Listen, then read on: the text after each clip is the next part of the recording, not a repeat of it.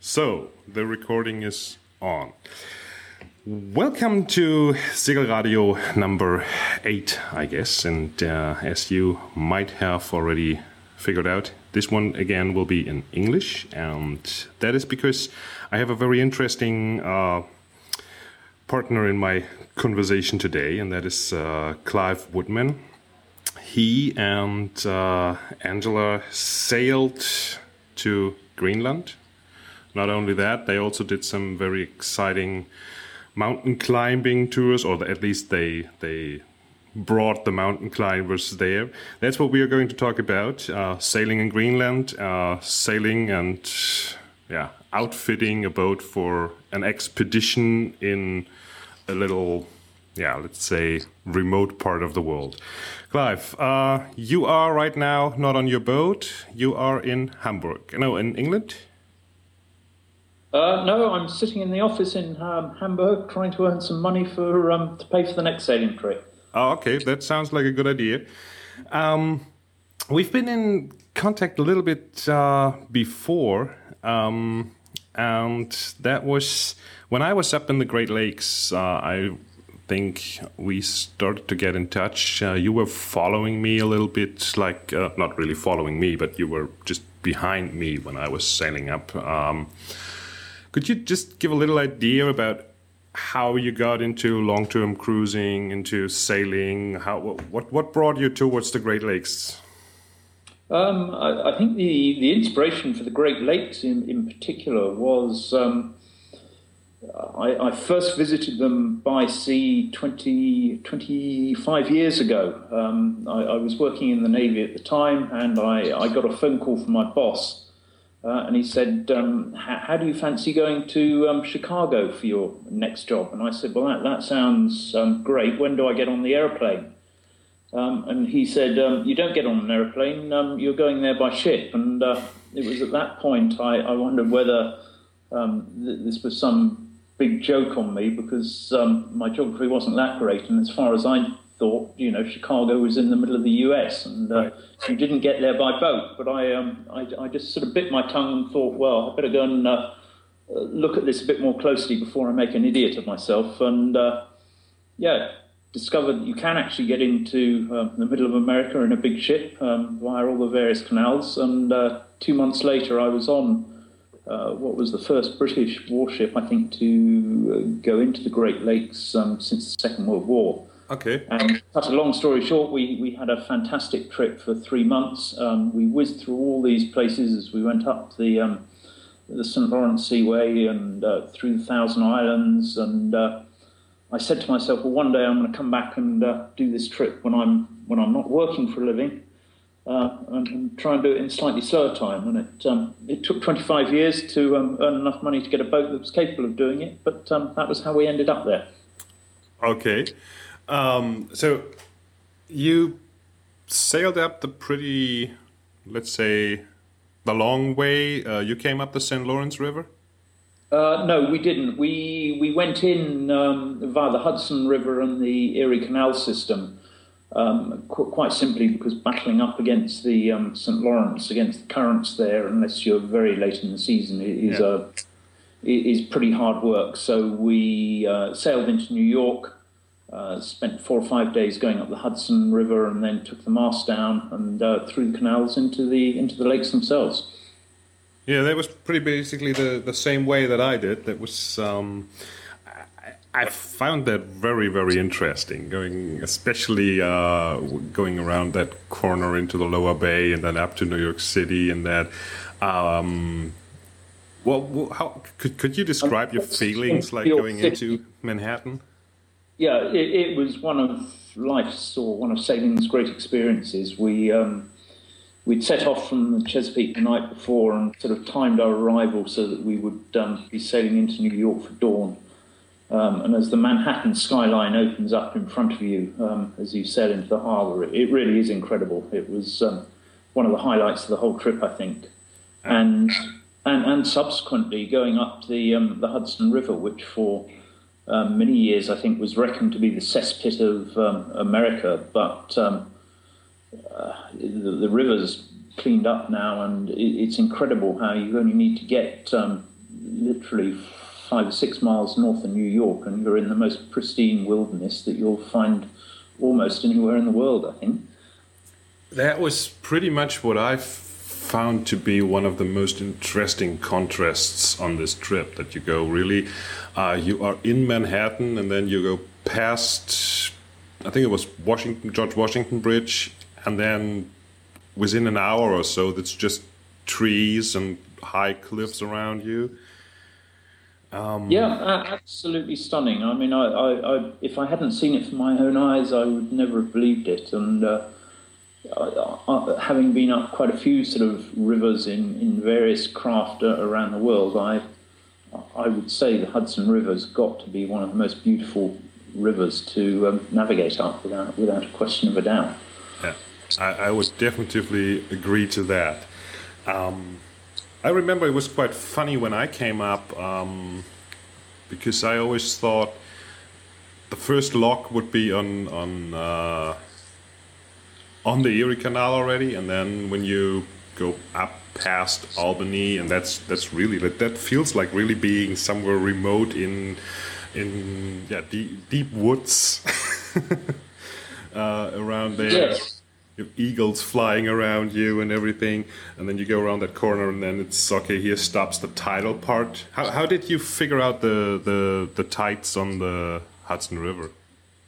Um, to, to, be quite honest, um, I mean, I think we were we were going up relatively late in the season. Um, the, the, tides weren't too much of an issue um, okay. there. Certainly not compared to what we um, encountered in the um, St. Lawrence when we came out, um, where in places the tides were up to eight or nine knots, uh, and you really did have to play the tides and tide tables very carefully there. I mean, in, in that sense, the Hudson River was was easy because I don't think we ever had much more than a knot or knot and a half maximum current against us, and most of the time it seemed to be a lot less than that. Oh, okay. I had a little. Um, I, I, went up twice. That was uh, the the interesting project. I did it first late in the season, um, and I encountered the total difference. Um, it had rained quite a lot up in the lakes, and turned out one day was the day before I got into the Erie Canal for the first time. Um, that the tide, according to the tide table, changed, but the water did not change. It changed the, the, the direction of flow. It just stopped, um, that just slowed down. Um, and uh, that was, yeah, later on, the, the whole river was closed for a whole week and uh, due to floodings and everything. So uh, I figured a little difference in that. Yes, I, have got a feeling. Didn't didn't they have a hurricane coming through just before you went through that had put a lot of water into um, places where it wasn't normally. Yeah, yeah, that was um, in the fall when I tried it first. Um, yeah, I got, got delayed by about a week before I was even allowed to go into the Erie Canal uh, because everything was flooded. And um, then I got delayed in the canal again because of some flooding. And that was the reason I returned and sailed back south, wintered in the Bahamas, and then gave it a try next year. That's um, turned out to be the better way, but uh, still, it was a lot of uh, rain, a lot of flooding there everywhere. So, but however, but your boat is a little bit larger than mine. Let's maybe talk a little bit about Cosmic Dancer. That's uh, what what sort of boat is it? Um, yeah, she's a 25 year old um, Sweden 38 yacht. Um, we bought her second hand six or six, um, just over six years ago now, um, and yeah, decided that we wanted to get a good um, ocean-going seaboat um, that was capable of doing some of the things we wanted to do. And when you look around at modern boats, um, they're, great for weekend cruising, but there's not so many of them, or at least not at the price that we could afford, that are capable of going yeah, and doing serious ocean stuff. So we got an older boat and uh, spent some money on her and uh, got her up to a state where, yes, we could sail across the Atlantic with her and um, take her up into high latitudes. So in the um, five years or six years we've had her now, she's been up to 80 degrees north in Spitsbergen. Um, that was three three years ago. We overwintered up in uh, Arctic Norway. She's been all around the Baltic, um, sailed down as far as the Canaries, across the Atlantic, uh, and then this year we were um, back up in the Arctic again in Greenland. So um, I think in the five years we've had her, we've sailed just a little under um, 30,000 miles. So um, we've seen a lot of her. She's done us well. That's quite some distance you covered on that boat. Um, so I guess you know every little screw by now that could.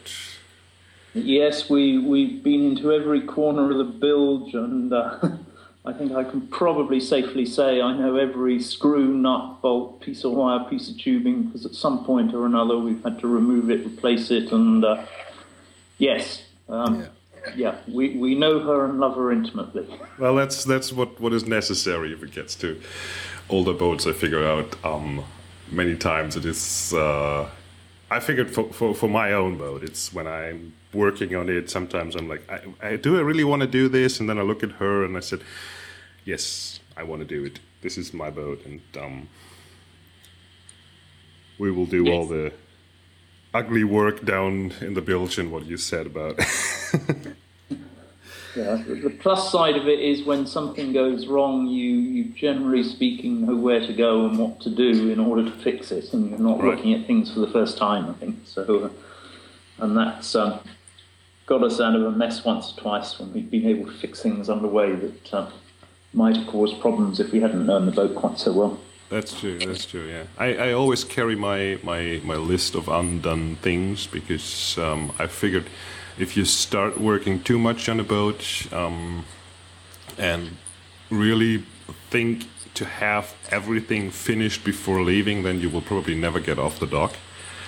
Um, yeah, I completely agree with that. the, day we've um, the day we've got a, a, a to-do list that hasn't got at least ten pages in it, probably means we've given up sailing and all we do is look after the boat. I think. Right. But, uh, yeah yeah I, I i always think like my my major goal is to keep the the to-do list on the same length so as soon as i add one thing in the bottom i have to do one of the things uh, that are on top yes the, the, the length never changes it's just right. what's on there that uh...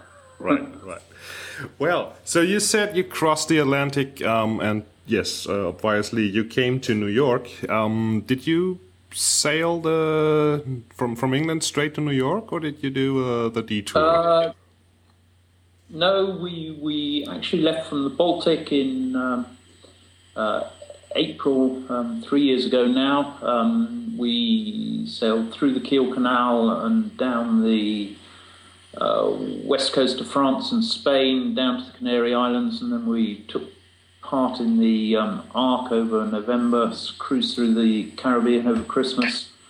Uh, had to go back to work, and then in um, April we came back to the Caribbean and sailed up to um, the Chesapeake, and then uh, later on in the year uh, came back for another go, and that was when we um, took her into the lakes and overwintered um, in Chicago. Um, going up the Hudson River into the Erie Canal, was that difficult. Uh, I remember it was about 50 locks. I think you go you went to Oswego into Lake Ontario like like I did. Uh, yes, yes. I mean, uh, no, I think it was it was relatively straightforward. Um, I mean, probably the biggest, um, the, the, most difficult part of it was um, unstepping the mast and getting it back up again. Um, but apart from that, actually, and a little ironically, um, the, the water we had in the um, in, in the canal uh, was an awful lot deeper than some of it we encountered when we were trying to find harbours to get into in the Great Lakes themselves. Oh yeah. Uh, I mean, with water levels being um, what I gather at historically low levels over the past few years, um, if, if, you've got a boat that draws almost 2.2 um, meters, then actually finding a harbour to get into at night can be um, quite a challenge at times um, in places. Yeah, I I can agree on that. I found that uh, very difficult too. Even though my boat is from the dimensions much smaller, but I draw almost two meters, and um, I got a lot of places too where they told me like, "Oh, this is a real big boat." And, or a yeah. large, large boat for, for here. It certainly um, we had to do some uh, pretty long sails on occasions to get between ports that actually had enough water for us in. Yeah. Um, speaking about things have changed over the last years in, in the Great Lakes. Uh, you said you've been there 25 years ago uh, on a Navy ship, um, now on a sailboat. Would you have a rough description on how some some obvious changes where you say like this is totally different, this is almost the same? Um, yeah, probably the most pleasing change uh, change from an Englishman's point of view is the Americans have actually learned how to brew beer in the last 25 years. yeah, that's true. Remember 25 years ago having to exist on a diet of Budweiser and Miller Lite and really not being very impressed with it. But uh, get into the Midwest now, and you can get some seriously, um, seriously good beer with the microbreweries that come up. So um, yes, we had a lot of fun enjoying those. Uh, I can can can imagine that. Um, you stayed on the U.S. side. You did not went. Yeah, you you just went to Toronto and. Uh, we we crossed over to uh, Toronto, and uh, of course, to get through the Welland Canal, um, you, have to cross into um, Canada before we got back into the States. And uh, we, we had read a few horror stories on the blogs about some of the, the supposed difficulties post 9 11 of um, going between the American and Canadian side. But um, again, one of the more pleasant surprises was that actually it wasn't as difficult as we've been led to believe. And uh, as long as you did actually um, phone the customs people when you got in, or the border, um, the national security people. Actually, we didn't really encounter any problems at all. I was uh, I was surprised too. I, I crossed or I, I, I, cleared customs in the U.S. with the boat uh, three times now, and um, besides one incident on Drummond Island, uh, Michigan, I would say it was all very, very nice, friendly officers. Um, would totally agree to uh, what you read on the web is often, uh, yeah, a little bit. Well, either, either it's it's just over exaggerated somehow, or it appeared to me like, well, you just read the bad stories because no one writes up the good ones. Um, yes, and I mean, I, I, I, get the impression that actually a, an awful lot of people have been scared away from going to the States, um, not, not least of all because of the, um, the, difficulties and the hassle of getting a, a, visa to get in now if you're going in by yacht. Yeah. Uh, I must admit, there were a couple of times in the sort of months leading up to it as we were yeah, really struggling quite hard to, to get this visa when we said, really, is, is, is this worth it? This is all becoming a tiny bit too difficult and too expensive. Um, but once we got there, um, we were, yeah, pretty glad we'd done it. I mean, it was it was unmissable, and uh, I think the, you know, our overall impression of the time we sort of two years we or two seasons we spent sailing in the states, um, particularly in the Midwest, was, you know, what a fantastic area to sail in, and particularly the Great Lakes area. Um, far better than anything we encountered on the East Coast and, and wouldn't have missed it for anything. And uh, yes, once you got that visa, um, actually it was pretty plain sailing after that. Mm. Mm. Yeah, I, I, I, would agree to that. And um, I would also say it's, um, yeah, it appears like people seem to be scared away, and um, that is not necessarily, uh, or that, that is not what, what how it should be because um, I figured the people to be very, very friendly, very helpful in, in so many places I've been, uh, where I've been really helped a lot here. And um, uh, I would say overall, it was a really, really great experience to, to be here, even way longer than I originally planned. Yeah, I mean, I agree. And particularly some of the, the yacht clubs you come across. Um, as you get further inland in the Midwest, I mean, the, the hospitality and welcome we got there um, was, was, absolutely out of this world, and it's it's a yeah a lesson to any yacht club in, in Western Europe on yeah, what a yacht club should be, I think, and, and how you should welcome uh, yachtsmen and encourage sailing, um, because I think they do a much better job of it than a lot of our a lot of sailing clubs and uh, yacht clubs do on this side of the Atlantic.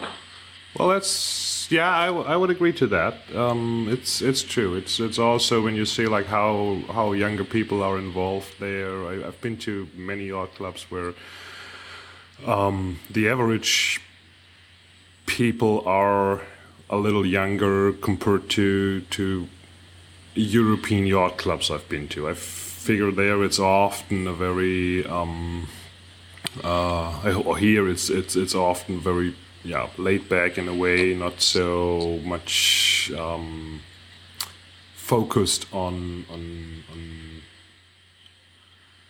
well, it's more more focused on the familiar events. Uh, uh, if uh, well, I know, don't know if that makes sense if I say it that way, but um,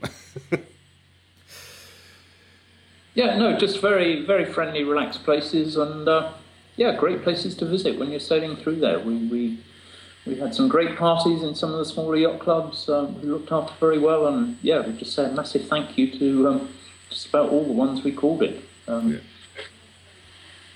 Well, and finally, Chicago was the place where I headed on into the rivers. I thought you were coming after me, but uh, you decided to stay the winter somewhere in Michigan. Um, yes, we, we, we actually lifted the boat out of the water in uh, just north of Chicago in Milwaukee, um, and again went back to earn some uh, money. And um, the, the intention had been we were going to spend um, a year in uh, probably, or this year, we were going to spend our time cruising in the Lake, Great Lakes around Lake Superior and Georgian Bay.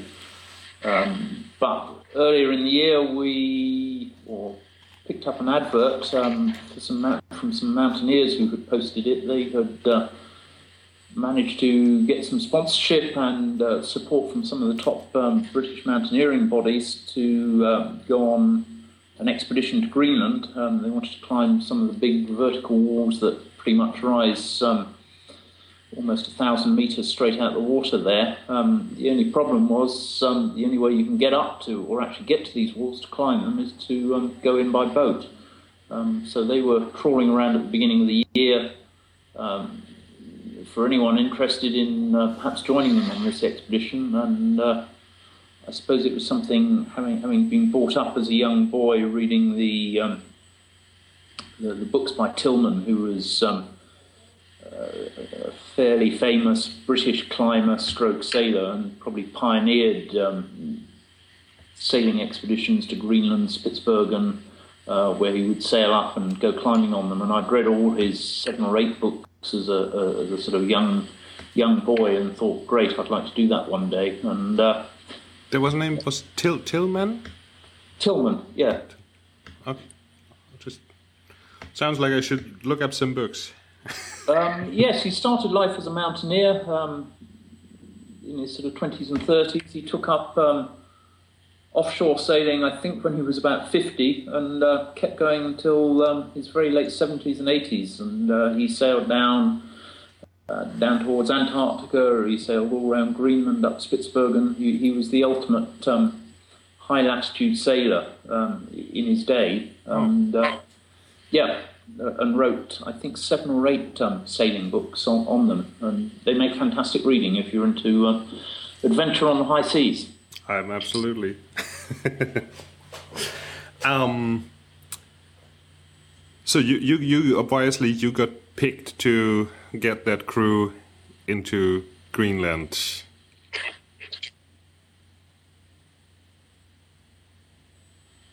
Um, yes, we we, we sort of met up with them in various places in, in, in UK earlier in the year, and we'd managed to get in uh, one training weekend. We borrowed a boat um, down on the south coast of England because these guys had never been in a yacht in their life before. Uh-huh. Um, so we took them out over Easter weekend, which I think was the coldest um, Easter on record in, in UK, uh, and had two days showing them what a rope was and where the front of the boat was and where the back of it.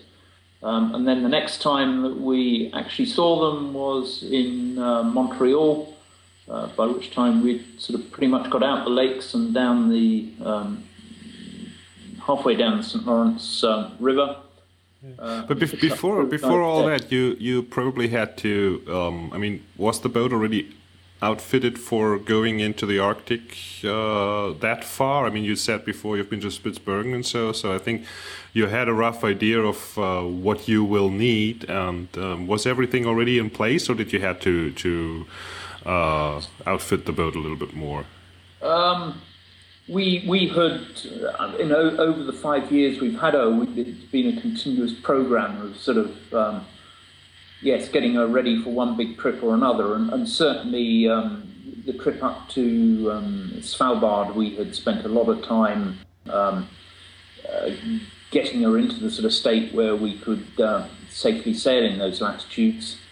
Um, we'd replaced the engine, we'd replaced all the running rigging. Um, we'd replaced all the electrics, um, and pretty much for what was a 25 year old boat, um, the only bit that was left of it was the, the, the hull. Um, so we, would had one big splurge then. Um, we, we, did have another big splurge this year because our, our, radar had broken, I think, three or four years previously, and we decided it was something we could probably do without. But um, if you're sailing up the Newfoundland coast and the Labrador coast. Um, oh, yeah.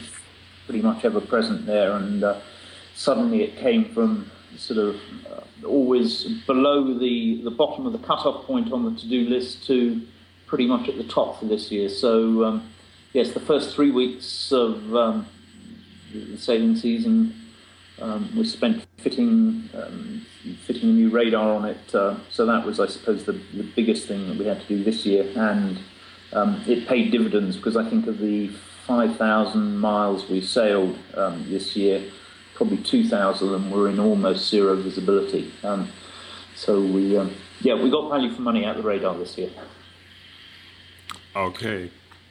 So your way back uh, through the Great Lakes, I remember I read it was pretty quick, uh, pretty quick run from Chicago, from from Milwaukee or Chicago back to, to um, the St. Lawrence? Yes. Um, yes, I mean we were we were under pressure because um, I, th- I, think we'd, we'd made made the mistake. We met these guys in in sort of January, February, and thought. Uh, obviously, something's wrong with the Skype connection now. Are you still there? So yes, when we when we got asked um, whether we would do this, um, I think our thinking went something along the lines of, well, we've done the hard bit of getting across the Atlantic, getting from the the eastern seaboard of um, the US and Canada up to Greenland must just be a short hop because when you look at it on the map, it doesn't actually look um, look that far. Yeah. Uh, certainly not compared to the distance of sailing from Western Europe over to Greenland, but. Yeah um, when we actually started stepping distances out on a chart, you suddenly realize, um, I think, um, by the time we actually dropped the mountaineers off at their um, first peak, we, we had already sailed um, uh, over three and a half thousand miles to get there, which was um, probably almost three times the distance we would have had to sail had we set sail from Scotland. Yeah. Um, and the yes, the, the, elongation you get at those latitudes on a Mercator chart um, caught us out a little. So we were always under pressure. Um, we had to launch the boat at the earliest point in the season we could do. Um, the, the, ice had only broken up in Lake Superior about three or four days before the boat got in the water, and uh, it was a real uh, race against time to get out of the lakes and up to Newfoundland and up to Greenland um, before summer was over. So, um, yeah, I think we ended up sailing. Uh, almost 4,000 miles in, in just done a little over eight weeks in the end. Well, that's quite quite a lot. Um, so you you crossed. Uh, how how was the um, St. Lawrence River? I, I read a lot about it. Uh, when I came across uh, to Halifax, uh, I actually met a guy who was about to go up the St. Lawrence River into the Great Lakes and he tried to talk me into just uh, following him, and I did not, basically because of uh, the currents on one thing, and the second was uh, I did not have a radar too. and I figured out in that part of the world without a radar is like sailing suicidally. Um, yes, I'd certainly agree with that. That last part of it. I mean, the, in the outer St Lawrence Seaway, um, uh, we, we, were probably in visibility of less than 20 meters for 60 or 70 percent of the time at that that yeah that point in the season. So yes, it would be suicide to sail without a radar, and I, I think uh, for the average sailing yacht, and, and, unless you've got an absolutely monstrous um, engine, then backing up against the tides and the currents for uh, yeah, well, it's probably seven or eight hundred miles is. Um, you've got to be a real glutton for punishment to want to try that. There are there are easier ways to get in the lakes, and uh, it's a great way to go out. Um, yeah. Not so good to come in that way. Yeah. Well, he had a, he had a little um, different perspective. He he was on a 62 feet sailboat, and I was on a 31. So. Um, I think his engine was a little bit um, more made for that than mine. well, we, we've only got a 28 horsepower engine, which just about does five knots if we're lucky, if there's no wind against us. So, uh, yeah, um, it would have been hard work. We'd have yeah. spent all summer doing it, I think. And, uh, yeah, but I remember I saw some pictures on your website that uh, it was not an easy going all the time. I saw a lot of uh, uh, pictures from from plottings where you were tacking along the uh, St. Lawrence River. Um, yes, I mean we the, um, the, the the pilots we'd read sort of pretty much said the sailing season started in um, late April, early May. Um, but I think they, I don't know whether we were just unlucky this year, but um, winter seemed to persist for quite a long time. Certainly when we launched the boat, I think the water temperatures in uh, Lake Michigan were about two degrees C. Um, and once you started getting a, you know, a breeze over that water, it, it was pretty cold. Um, and they didn't get much above that almost all through May. So we had some, yeah, extremely cold sailing. There was still still lots of ice around in the northern parts of the lake, and uh, yeah, some pretty horrible, foggy, windy weather. So it was, um, yeah, it was it was hard work getting out there. Um, once we got up into the Arctic itself, it was, pretty much plain sailing in comparison. Um, but I think you, you underestimate the Great Lakes at your peril. Yeah. Well, and you said you picked up your uh, the mountaineers in Newfoundland. Uh, we picked up. Um, no, we actually picked them up in um, Montreal. Uh, Montreal, yeah, right we had between Montreal and Newfoundland to sort of try and teach them how to um, offshore sail. Um, before we then started out on the 1200 mile lake from uh, St John's, Newfoundland, over to um, Greenland itself. So um, yeah, it was a bit of a baptism of fire for them, but um, somehow we managed. How how, how is uh, Newfoundland? Um, uh, again, it is one probably if you, you you asked me earlier on about you know changes in 25 years since I'd last been there. Yeah. And actually, Newfoundland is probably the place that has changed most of all. Um, 25 years ago, it was a very down at heel, um, yeah, pretty poor place. Um, but since they've, um, it's now become the hub of um, a lot of the oil exploration activity on uh, on the Grand Banks around there. Um, it really is, uh, yeah, a very buzzing and prosperous place now. Um, we, we, had a lot of fun in, in St okay. John's. Some stunning scenery around the coastline.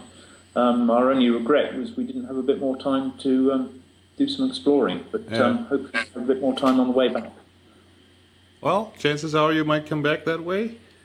Um, I think so. We um, we had originally thought we might have a go at uh, going through the Northwest Passage, but um, they had some big problems this year with um, a few boats getting stuck in there, and uh, I mean, I think in the end they got got out, but um, there were quite a few scared people, and uh, yes, I'm not quite sure whether we're ready to uh, risk everything and actually risk potentially losing a yacht. So uh, yeah, I think we might stick on the uh, the east side for a little while longer.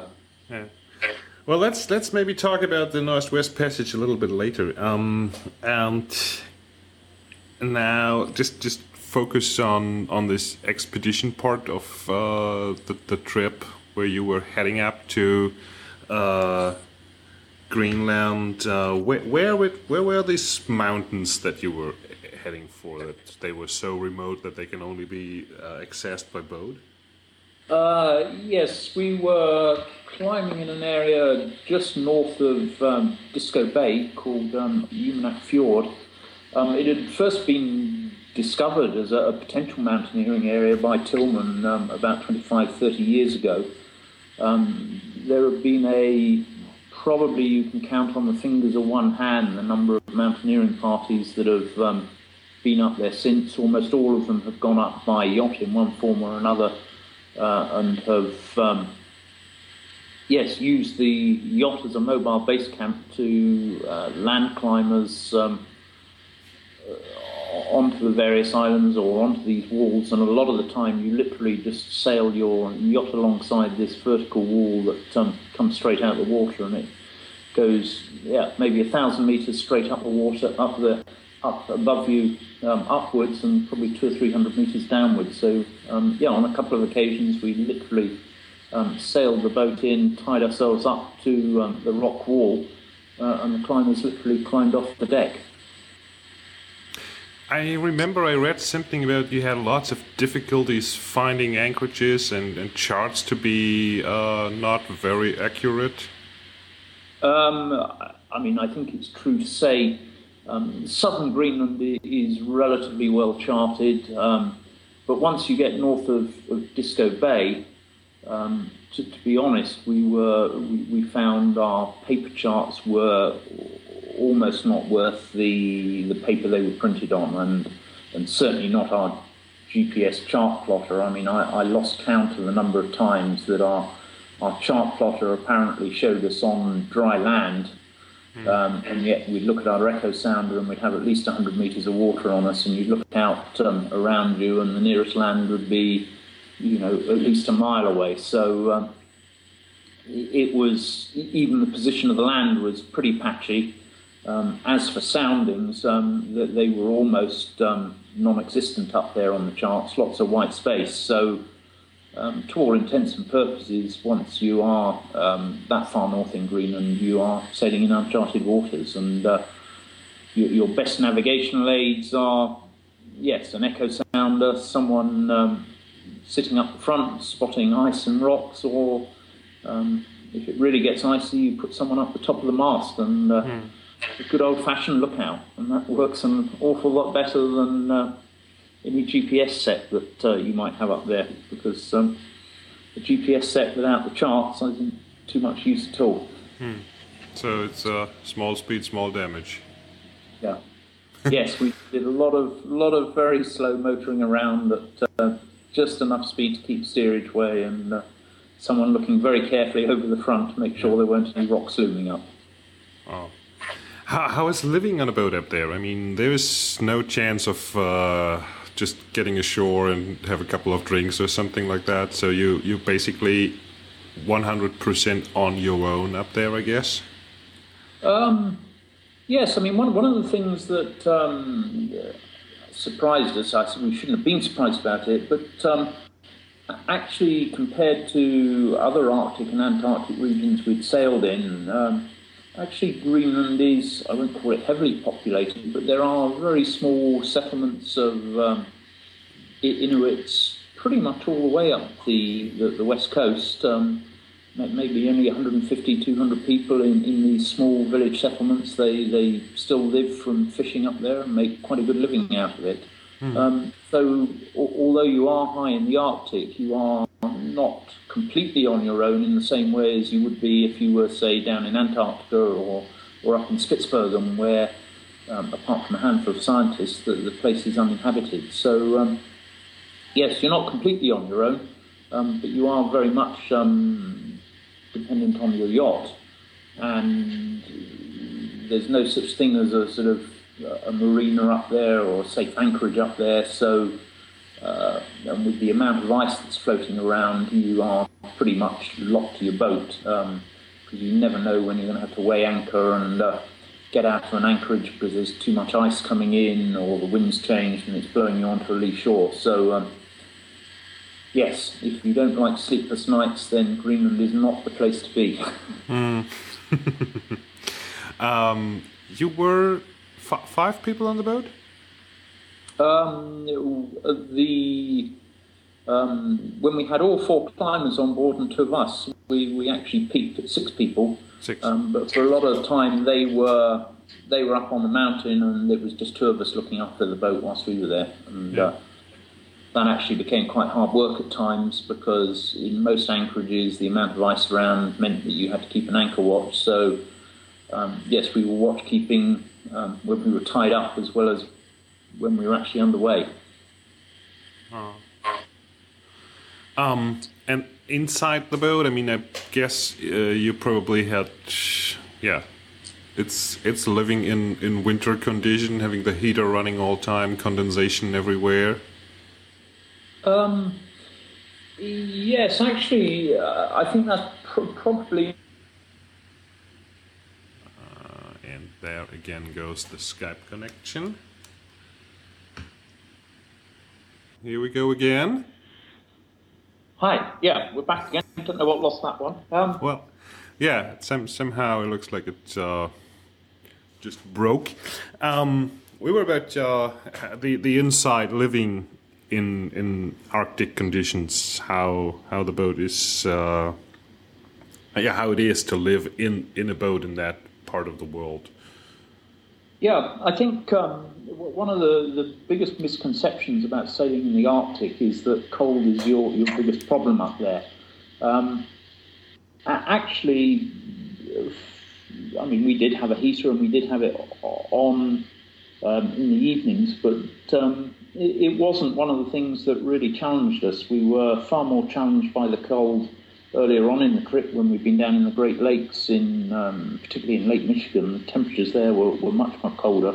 And from the point of view of dampness and wetness, um, the, the, time when we really had the problems were, was in the St Lawrence Seaway and around uh, Newfoundland, where the temperature may have been five or six degrees, but there was so much water and moisture in the air that, and so much condensation in the cabin that everything was getting super saturated. Um, and one of the one of the sort of high points of getting up in the Arctic is once you get up there under the Arctic polar high, the, the air does get very very dry. Um, so although the, the, actual air temperature may not be um, that high, mm. um, it doesn't wick or doesn't suck the warmth out of you in the same way that um, the um, yeah the cold, the slightly warmer damp air further south does. So um, yeah, living conditions on the boat were not the problem. The, problem is, um, yeah, really the ice, I suppose, and all the problems that causes in terms of um, there is no place as a, a, safe all-weather anchorage, and you are you've got to be ready to be on the move at any time. Just even the slightest change in wind direction can uh, change what was a perfectly safe ice-free anchorage into um, something that within the space of three or four hours becomes a death trap because you've got all this pack ice um, threatening to trap you against the shore, grounding on top of your anchor and trapping you, and uh, yeah, can cause you with real problems. So you you've always got to keep your wits about you, and I think that's where the, the challenge comes from rather than the absolute cold. Hmm. Did you ever en- encounter uh, situations like that where you were like, uh, we, we need to leave now, it's getting dangerous, or where you would not be able to pick up the, the land crew or something like that? I remember I, I read something.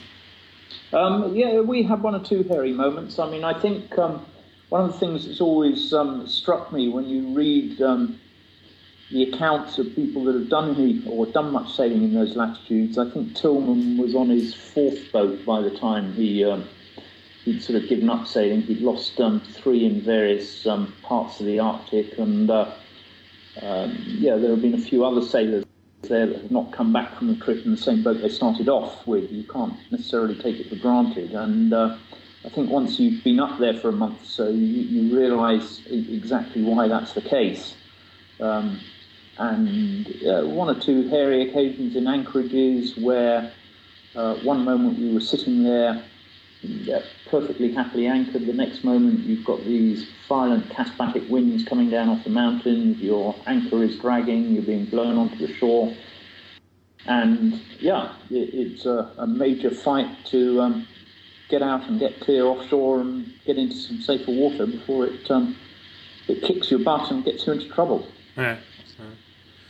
Well, but um, I also remember the ice was not only a bad thing; it was also a very funny thing. I remember a picture where where you were. Uh, trying to get some ice for your gin and tonic? Yes, I mean that, that's the good thing about sailing in the freezer is um, you're never short of um, a piece of ice to go in your drink. So um, it became a bit of an evening ritual. Um, before we got to an anchorage or something, we would always um, try and spot a nice piece of glacier ice, and we'd gently nose the boat up onto it and uh, get our kitchen knife and hack off a few chunks of 3,000 year old ice to um, put in the gin and tonic for the evening cocktail. That's a little. Um, that, that, that, is, that is real boating, isn't it? wow. So, uh, you you managed to get all the uh, all the places uh, you you wanted to go to with the Mountaineer group?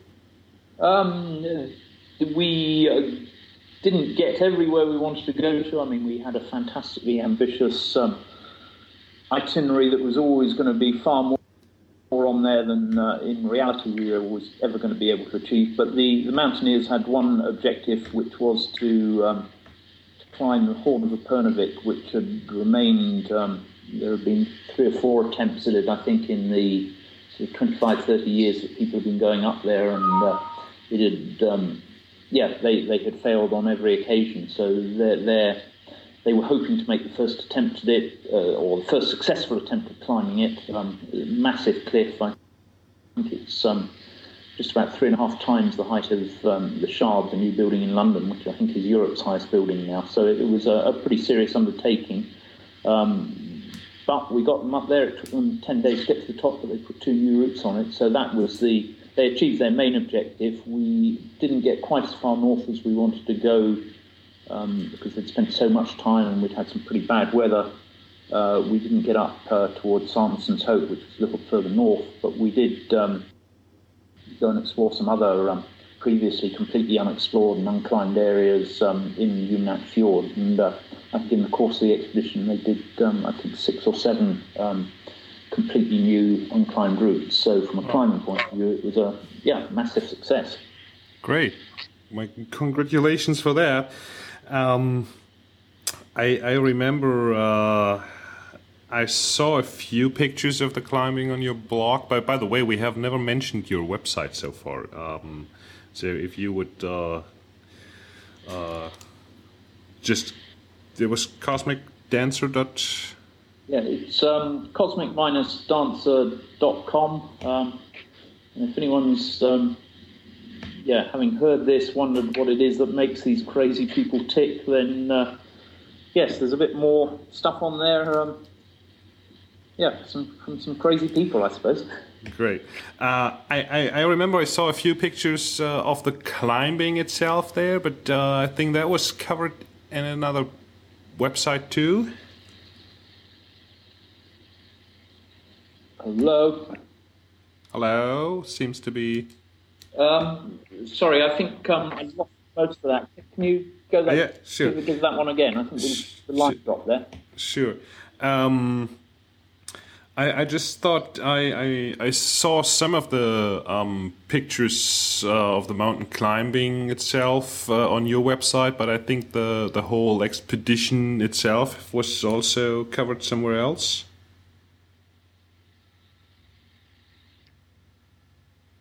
Well, um, there, is there is um, there is another. There, there was an expedition uh, website itself with all the sponsors' details on. Um, and there are links to it from our um, website and uh, Facebook page.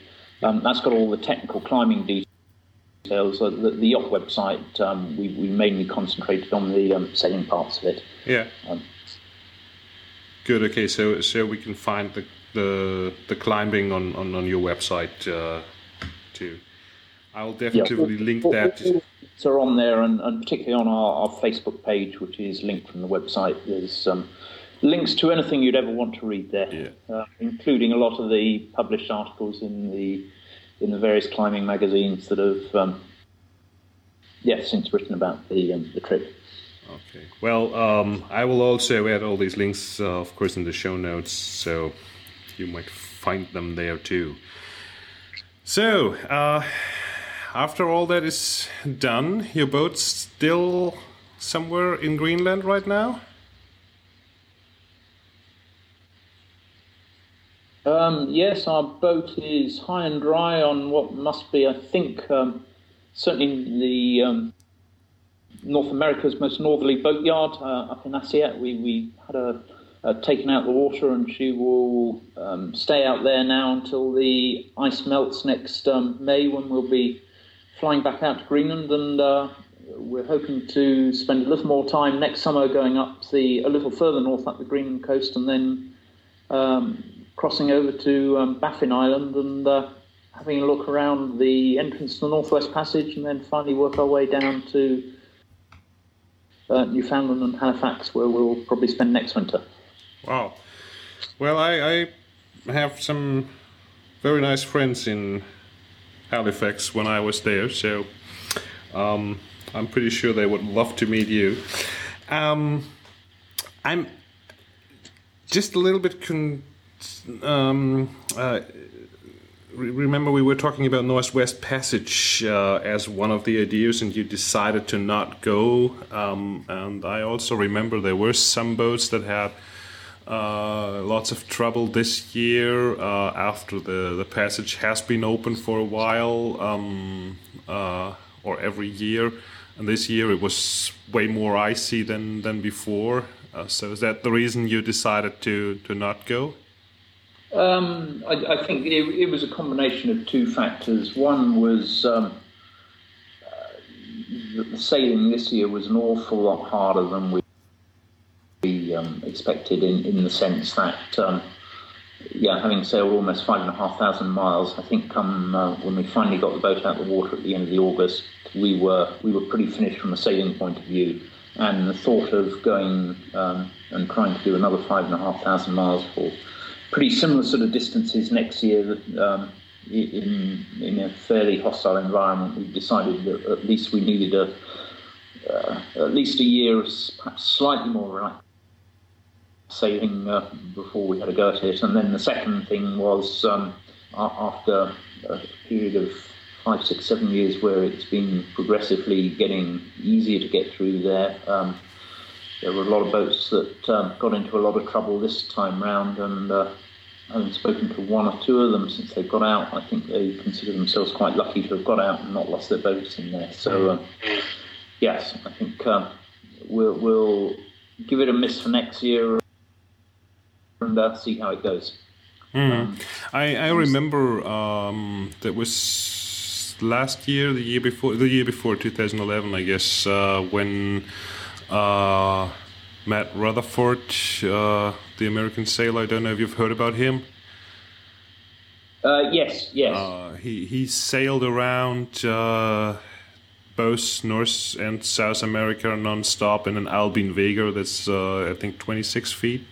Um, and he did the Northwest Passage in a 26 feet sailboat. And um, I thought when I read that the message was a little bit um, it's it appears to be quite easy today, but um, it certainly is not. Um, no, I mean I think in a lot is said about um, you know the extent to which the Arctic sea ice is melting, and uh, I mean in, in, indeed it is. As to whether that makes it any easier or safer to sail in those sort of latitudes, I, I think is very debatable. And I, I uh, personally believe actually it's probably more difficult to, or more dangerous to sail there now, on the grounds that um, if you were looking at this 15, 20 years ago, you could look at a set of ice charts and there would be pretty much a fixed line there.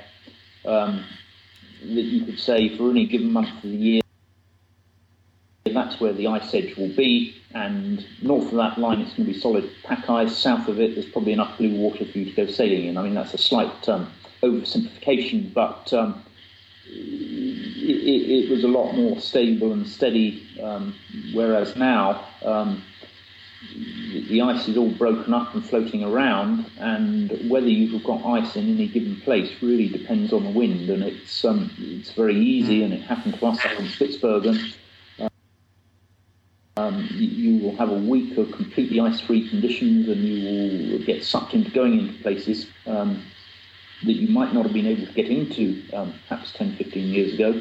Um, but then the wind just has to change around to a different direction, and suddenly you've got um, a load of yeah loose ice coming and threatening to trap you there. And uh, in that sense, it's um, yeah, possibly even a little more dangerous now because it is so unpredictable and it is very easy to get sucked into going into places uh, into where you can get cracked. And I think that's what happened to a few people this year. Yeah, well, actually, uh, we we had a little, uh, a few short moments where, where the connection was broken again. So, um, if I got that right, um, and that is a very interesting and, and, and a very true uh, perspective that you say that now that the ice seemed to be more broken, it is actually more dangerous because it is floating around and not not stable anymore. Did I got that um, right? Yes, I mean it, it, it is much much easier to get trapped, I think, now than it was um, 15, 20 years ago, um, because when the ice was much more solid and locked together, if there was a stretch of water that was ice free, then it, you know the chances were. Yeah. Um, you, you, you, probably stay that way. Now, um, the fact that it might be clear blue water one day, uh, it could be very, very different the next day um, when all the loose stuff blows in. I remember um, uh, for for your weather report, uh, ice charts and things. Uh, you use uh, SSB radio or do you use satellite?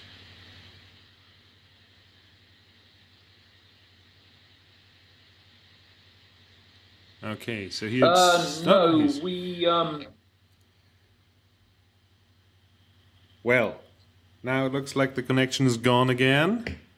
Um, you're, you're coming through okay to me. I don't know okay. if you can still hear me. Okay. Um, I think your question was, did we use SSB radio for um, weather reports? Yes, or, or if you have a satellite uh, connection or...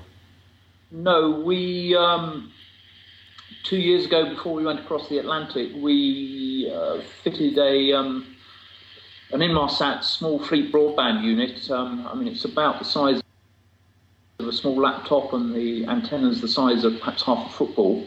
Mm. And uh, we found that to be probably one of the best bits of kit we've ever fitted on the boat. Um, it gives you pretty much broad speed band um, connections almost anywhere you are in the world, and um, is fantastic for downloading weather forecasts and GRIB files. You can do it in a couple of seconds.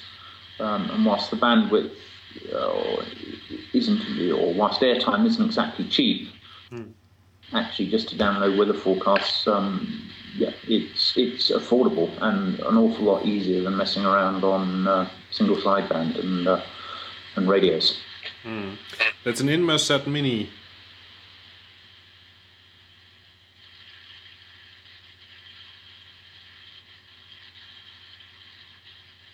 Are you still there? Uh, yes, yeah, but I'm sorry, I missed your question. Okay. Uh, is it uh, uh, just just just for me to to for, for the show notes? It's an Inmarsat. Um, it's the Fleet broadband system. The the old, um, it, I think it took over from Inmarsat C. Um, there are three flavors of it, from 150 up to 250, and there's a Fleet broadband uh, 500. Uh, and yeah, it's pretty much become the industry standard for um, yacht communications at sea now. Um, okay.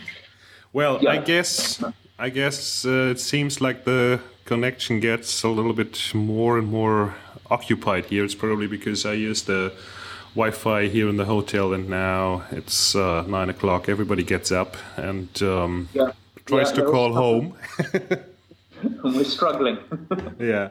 So um, I guess we might hear from you again when you finally do the Northwest Passage or head back to uh, New uh, to to Halifax to winter in Halifax. I would love to hear about uh, how it is to winter in Halifax uh, because I've been there in the high summer and I figured it to be winter um, pretty much all the time.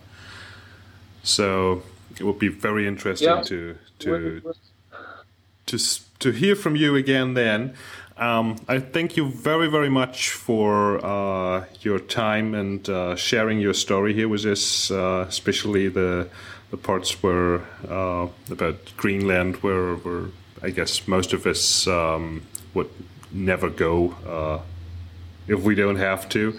Uh, I personally would love to go there and just see it, but I think I would need a little larger boat too. Well, if anyone's got any doubts, it's worth worth the trouble of getting there. Um, I'm sure.